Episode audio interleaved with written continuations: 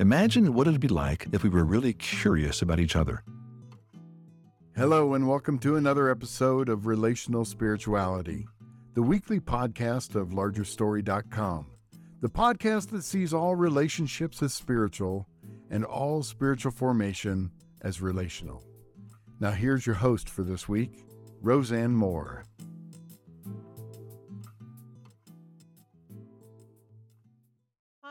Larger Story audience. It is so good to have you back with us again today. I'm Roseanne Moore, uh, your host today for Relational Spirituality Podcast. And I have as my guest my good friend, um, Andrea Wenburg.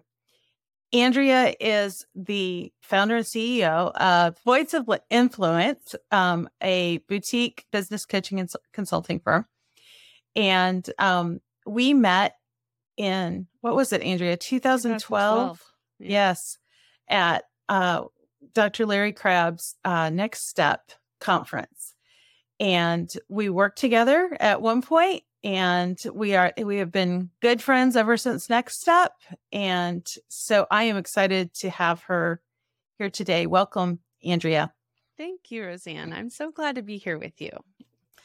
Um, one of the things that well, I want I want to have you share a little bit about your journey because in this quarter we're talking about the things that shape us um, in our lives, things that that we have to kind of throw off and and um, in order to be formed more like Jesus. And you wrote a book uh, called Unfrozen, um, where you talked about your whole process of of unraveling the the pressured messages you got.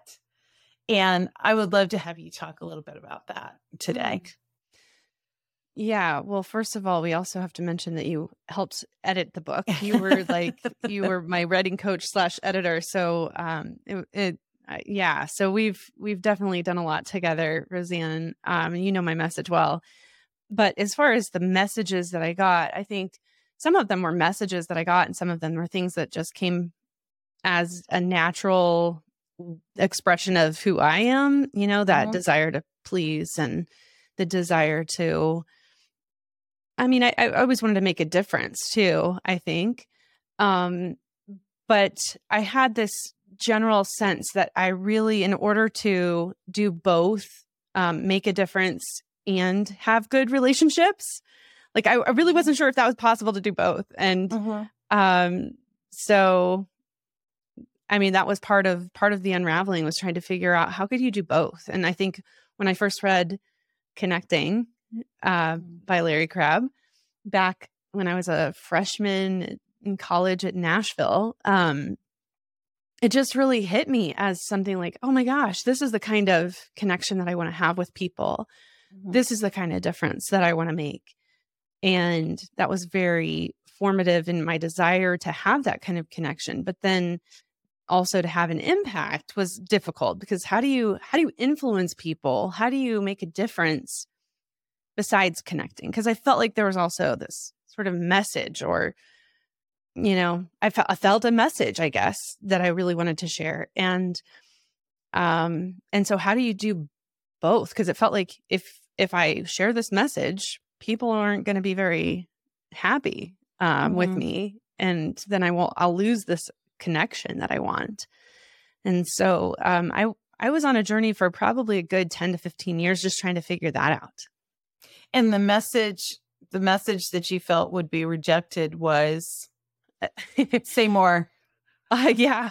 I mean pretty much anything. I mean i i i really I, I, I played this dance. I had this dance, you know, growing up in a church where women didn't really, women definitely weren't preaching, but women were also um, not doing a whole lot of teaching other than with children, which was fine with me. I like children. Um, but it, there was something about like, I had this sense of like, maybe it was part of the relational thing. It was also, I, I didn't realize until much, much later on that my brain is just very strategic oriented, strategic thinking.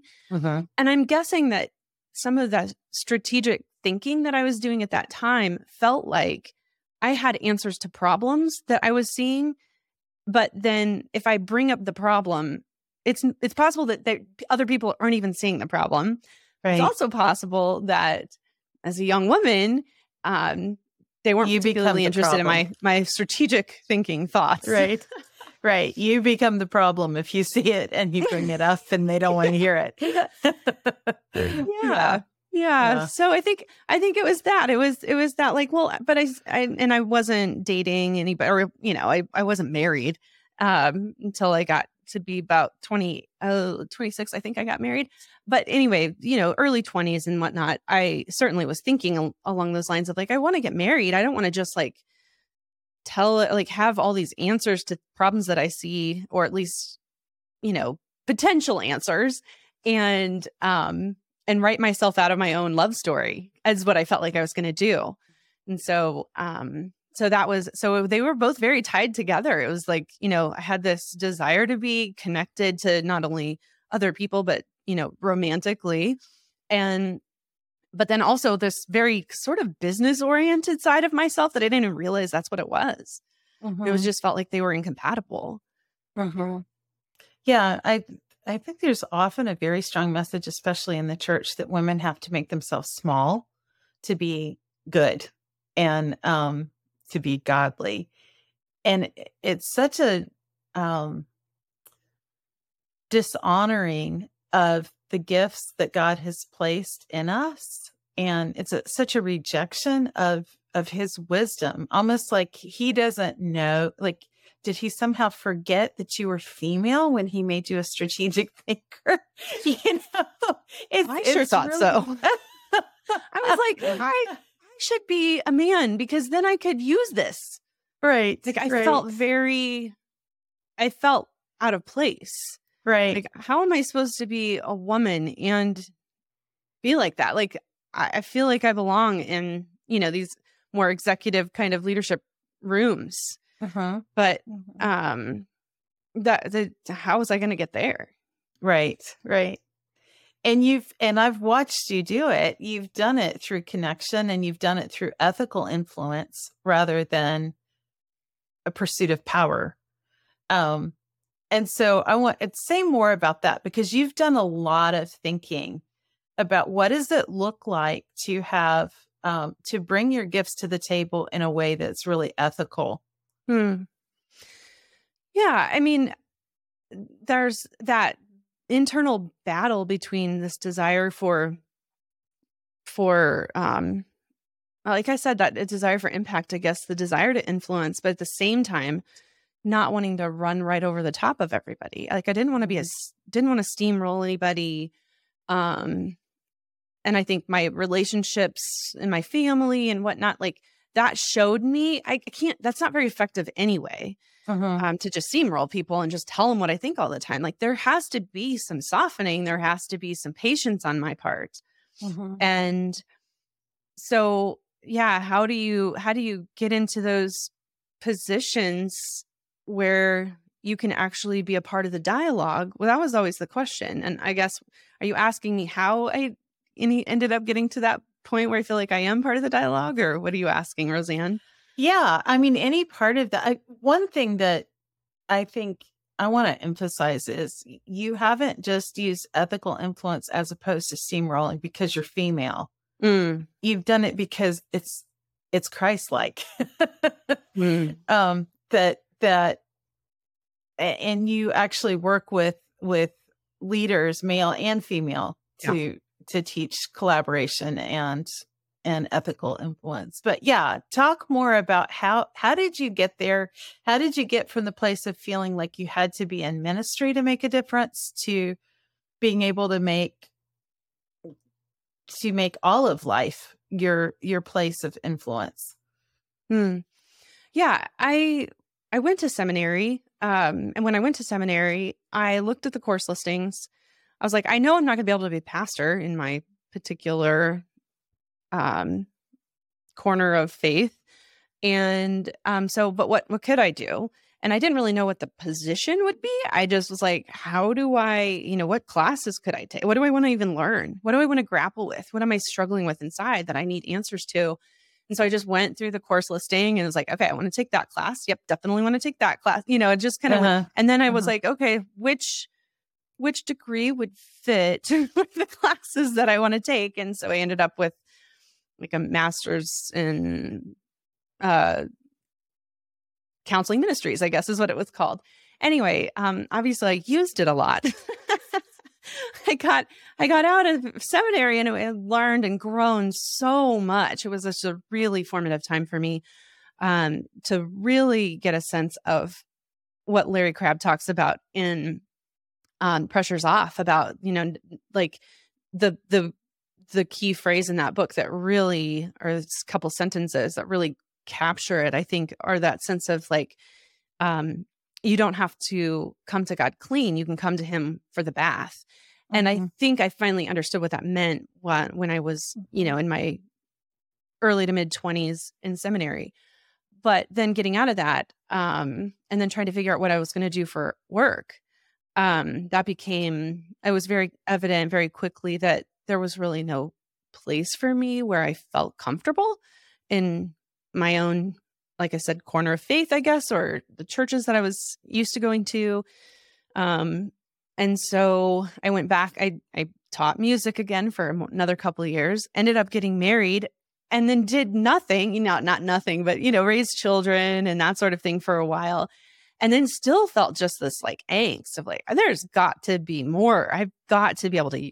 Yeah, there's so much in here that feels like it needs to come out. Mm-hmm. And so that's when I saw the movie Frozen with mm-hmm. my kids. And I mean, wouldn't it be like God to use a children's Disney movie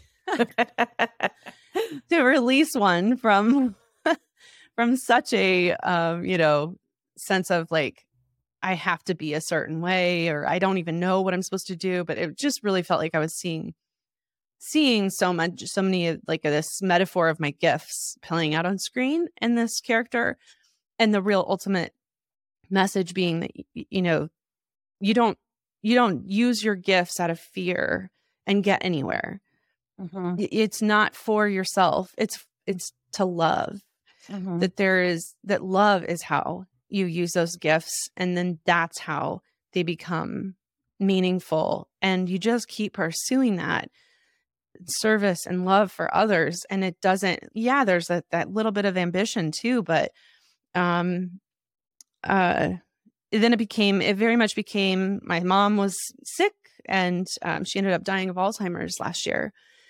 And but at that time it was like okay if i only had you know 10 to 15 years left of being able to use my my brain what am i going to do like this is ridiculous. Why am i waiting around? And so it became mm-hmm. this like okay i've got to put myself out there and make the offer but not mm-hmm. demand. And I think though mm-hmm. that language, I think very much came from my mm-hmm. experience with Larry um, and learning from him. So yeah, so the the goal has always been just like put out the offer in love and be okay. You're okay, even if it's rejected. That's okay, and it's going to be rejected in business uh, mm-hmm. multiple times before you get anywhere. And every uh, you know, all the time, there's lots of rejection.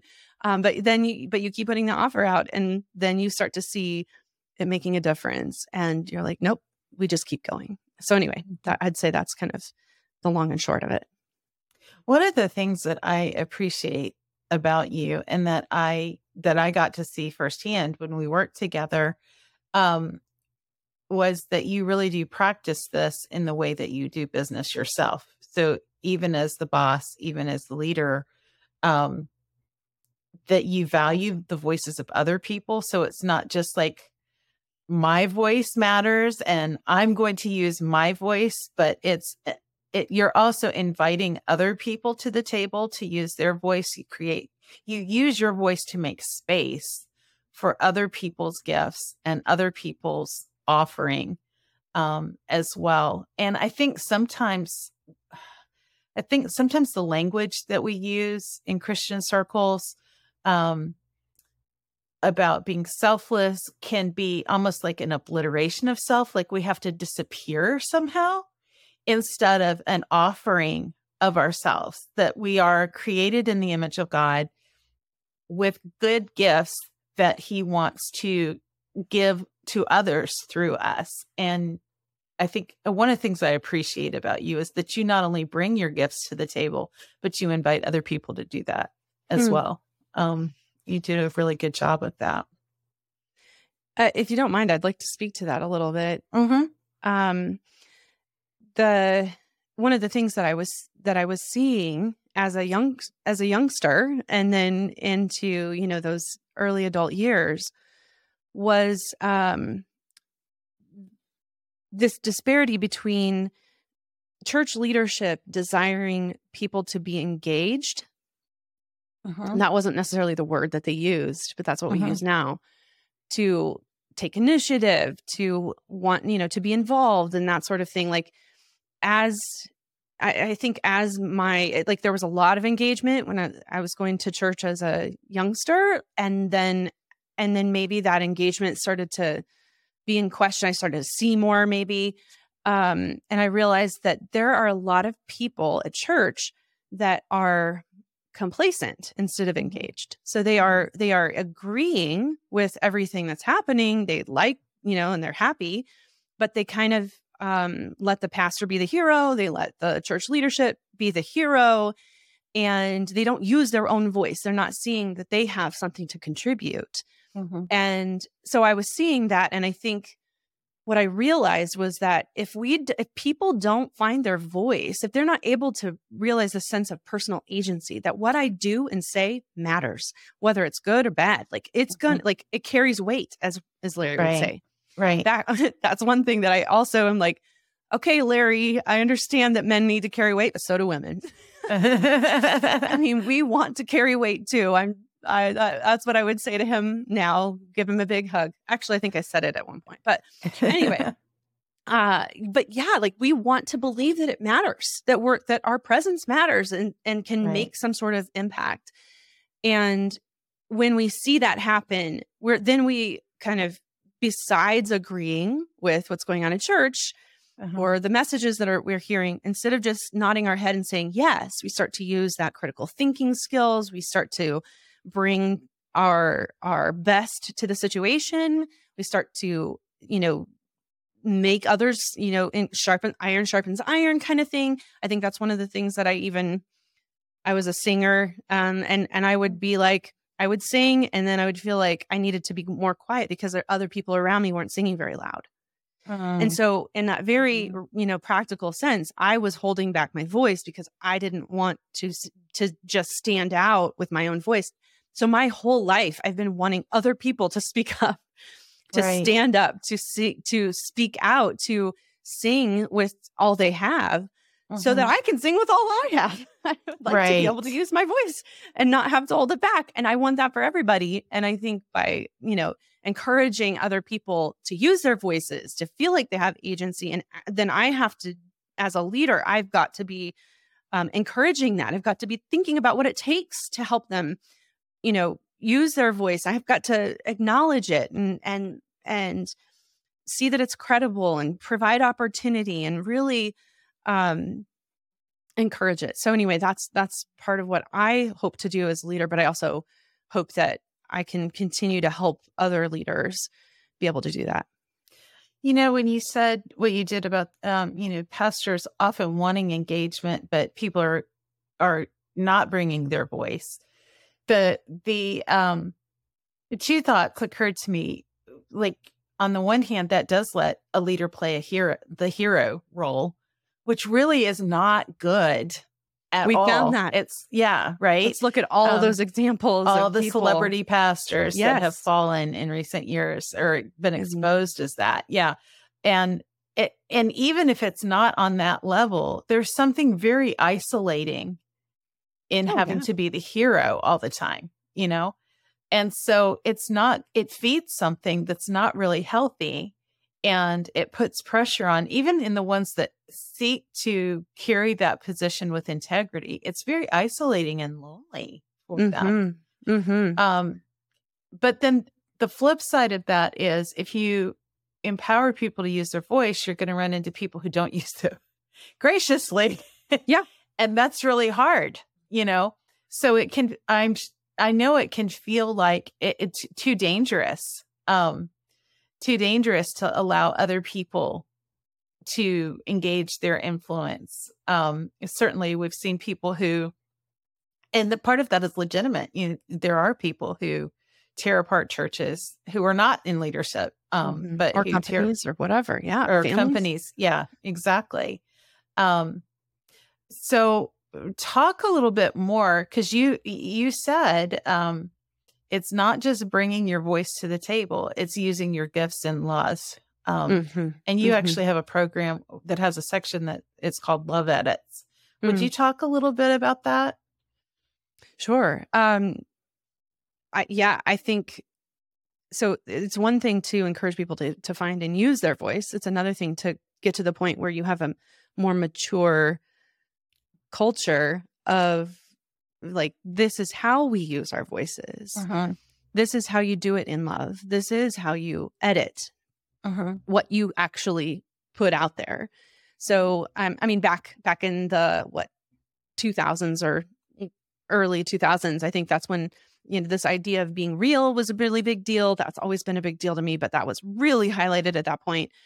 And um, so, being real is great, but is that the end of the story? No, it's not Mhm. just about saying whatever's just underneath the surface Uh-huh. it's also getting in touch with what you really believe in deeply about Mhm. people, about God, about yourself, about what you want. What do you really want from people? Do you want them to just comply with your what with what you're saying? You know, it- what are you looking for?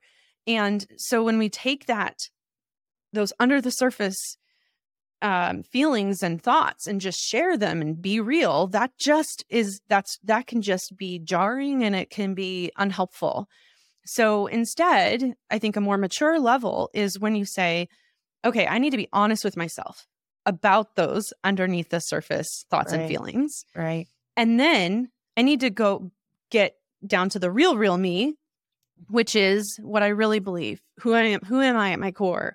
What do I really want for for whoever I'm talking with right now? And be able to then use that as a filter and say, okay, Right. now I understand what my ini- initial reaction was. Now, what do I want my response to be? That's a more mature response. Uh-huh. And so helping people to find not only to be able to be honest about that that under the surface layer but then you know get to the core of who they are and get a real clear sense of your own values and your own your own what you really so what you really care about what you want for people your sense of mission which I Uh-huh. don't think has to be the same for everybody. I think it has different nuances, even in the Christian realm. Um, and I think when people can do that, and then they are, you know, they start to get used to that idea of I'm going to filter these things. It then I think that we raise the level of conversation and collaboration and the way that we impact each other to a whole nother degree. I, you know, what you said about filtering it, it's, it's both bringing your voice and filtering, um, made me think of something Larry said at one point that if you, if you tend to like seek out people, you need to discipline yourself to seek silence and solitude at times.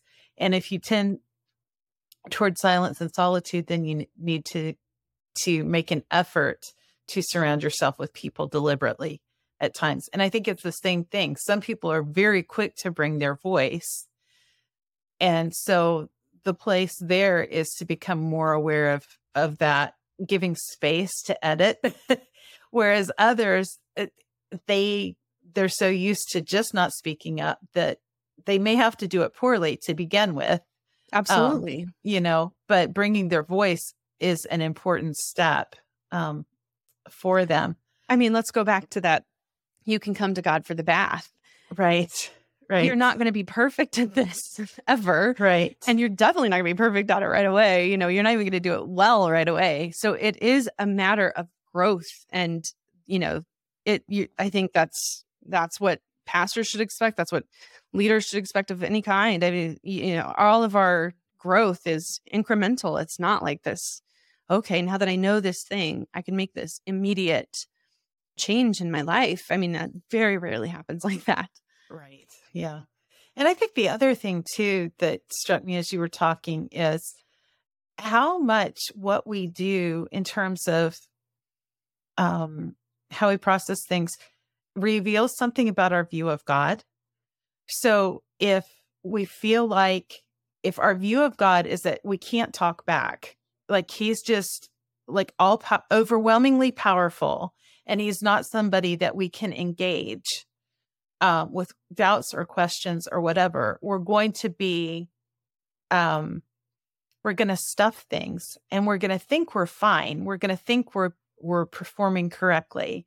And there will be this morass of nasty percolation underneath that will come out in frust- in ways that we're then ashamed of, you know, or that we maybe don't even see, but the people around us know. Um, but the other side is um, this failing if if we if we make ourselves the center, you know, or we make him in our image, then um, we can just bulldoze everybody. And we see that. We see that happening in people who are so quick to rain down judgment on anybody who disagrees with them. You know, essentially they're making God in their image. So, as you were saying that, I think being honest um, uh, with ourselves also gives us an opportunity to get honest with God, like to look at how we're seeing Him and asking ourselves, does that actually match up with the Jesus of Scripture? Because it's so easy. It's so easy to be shaped by things we don't even recognize in our culture, in our church denomination, things that aren't aren't actually Christ-like, but they're or families, whatever our our experiences, we've just picked up this image of God that really isn't like him. And so the whole thing of spiritual formation is is to some degree stripping away those things. And um and what you're describing is relationships, engaging in relationships the way you're talking about give a really good opportunity to see ourselves more mm. clearly. Mm. So well, Andrea, I um is there anything else cuz we're I'm looking at the time and we got a little shorted today, but um what else for our listeners um, as they think about living with the pressure being off, bringing their gifts, bringing their voice? Is there anything else you want to add that you would say? You know, when it when we were at um, Next Step uh, back, I said in 2012, um, Larry gave the example, or he, he shared the quote, something along the lines of this from C.S. Lewis that um, that you never know how much you believe in the strength of a rope until you tie it around your waist and you jump off a cliff. Mm-hmm. And that hit me mm-hmm. because relationally, if I wanted to make a difference mm-hmm. and I wanted to connect with other people, if I were driven by fear that I wouldn't get either one of those, then I would stay on the cliff. Mm-hmm. I had to be able to say, God loves me enough, and that if I love others and I've put myself out there imperfectly, if I jump off the cliff, but if I tie that rope around me first right. and, and trust in God's love mm-hmm. and his forgiveness, even if I messed it up, that if I jump off that cliff and actually speak up, actually mm. say the thing that I think I need to say in love, not not just uh I'm trying to I don't know. Sometimes people say things that are I don't know that they maybe shouldn't say. but um speaking up to offer your gifts, I guess is what I'm saying. You know, mm-hmm. putting them out there, putting yourself out there and and making that offer that God will catch me no matter what. And um I got home and there was a um a student that was in a program with me um uh, student ministry, she had um, painted this image of a woman jumping off a cliff. And it just hit me so hard. And I thought, that's who I want to be. She looks so free. She's just like soaring through the air. And I picture myself, and I, I hope that other people could do this as well. Picture yourself trusting in God's love so much, no matter what happens when you jump, that you're willing to jump. And I think the jump is the, the question is, what is the jump? And usually it, I think it has to do with I need to put myself out there and not be afraid of the judgment while at the same time doing it in love and trusting that somehow this is all going to shake out in the end and that God's got it.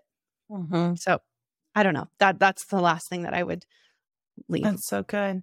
You you were one who drew my attention to the fact that when we're angry or fearful, underneath that is usually sadness. Mm-hmm. And so the the I was just thinking about the whole thing of jumping off the cliff often is like um surrendering ourselves to the tenderness of God, you know, letting him tend the sadness instead of being paralyzed in the fear or the anger, you know, the combativeness. Um Mm. because fear can either eh, um it can be fight or flight. you know, anger often um, looks like it's something different, but it's not. And um, so, yeah, I love that image as something we leave today. What does it look like for you, for me, for our listeners to to um, jump off that cliff into God's love, to to surrender ourselves to His tenderness, to His care, um, with no guarantee that circumstances will turn out the way that we want them to. That's right. But trust, But I'll be okay. Yeah, we'll be okay, and and His power to redeem will be bigger than any mistakes we make Yeah. along the way. Yes. So- yes. You just never know where it'll take you. Yeah. Well, Andrea, I love where it's taken you. watching you do that, watching you serving um, other other people in business and bringing that to both. You've had contacts with with Christian business owners, but you've also in in secular circles, you're making a Government. difference. Yeah. yeah, and it's been exciting, exciting to watch you do that. Well, thank And, you uh, for all your help in getting me getting me grounded and going with so many different ways that you contributed, Roseanne. I'm really grateful for you. It was my pleasure. I I've learned a lot from you, um, and and just enjoyed working with you. So we will probably have you back at some point in the future. Um, Well, that would be fun. Thank you for being with us today, and I hope our listeners will join next week. Will be uh, Kept Crap. So thanks so much, folks, for being with us today. Bye. If you like what you heard today, hit the like button just below. Then come back by subscribing to our podcast channel. For more resources on relational spirituality, go to our website at largerstory.com.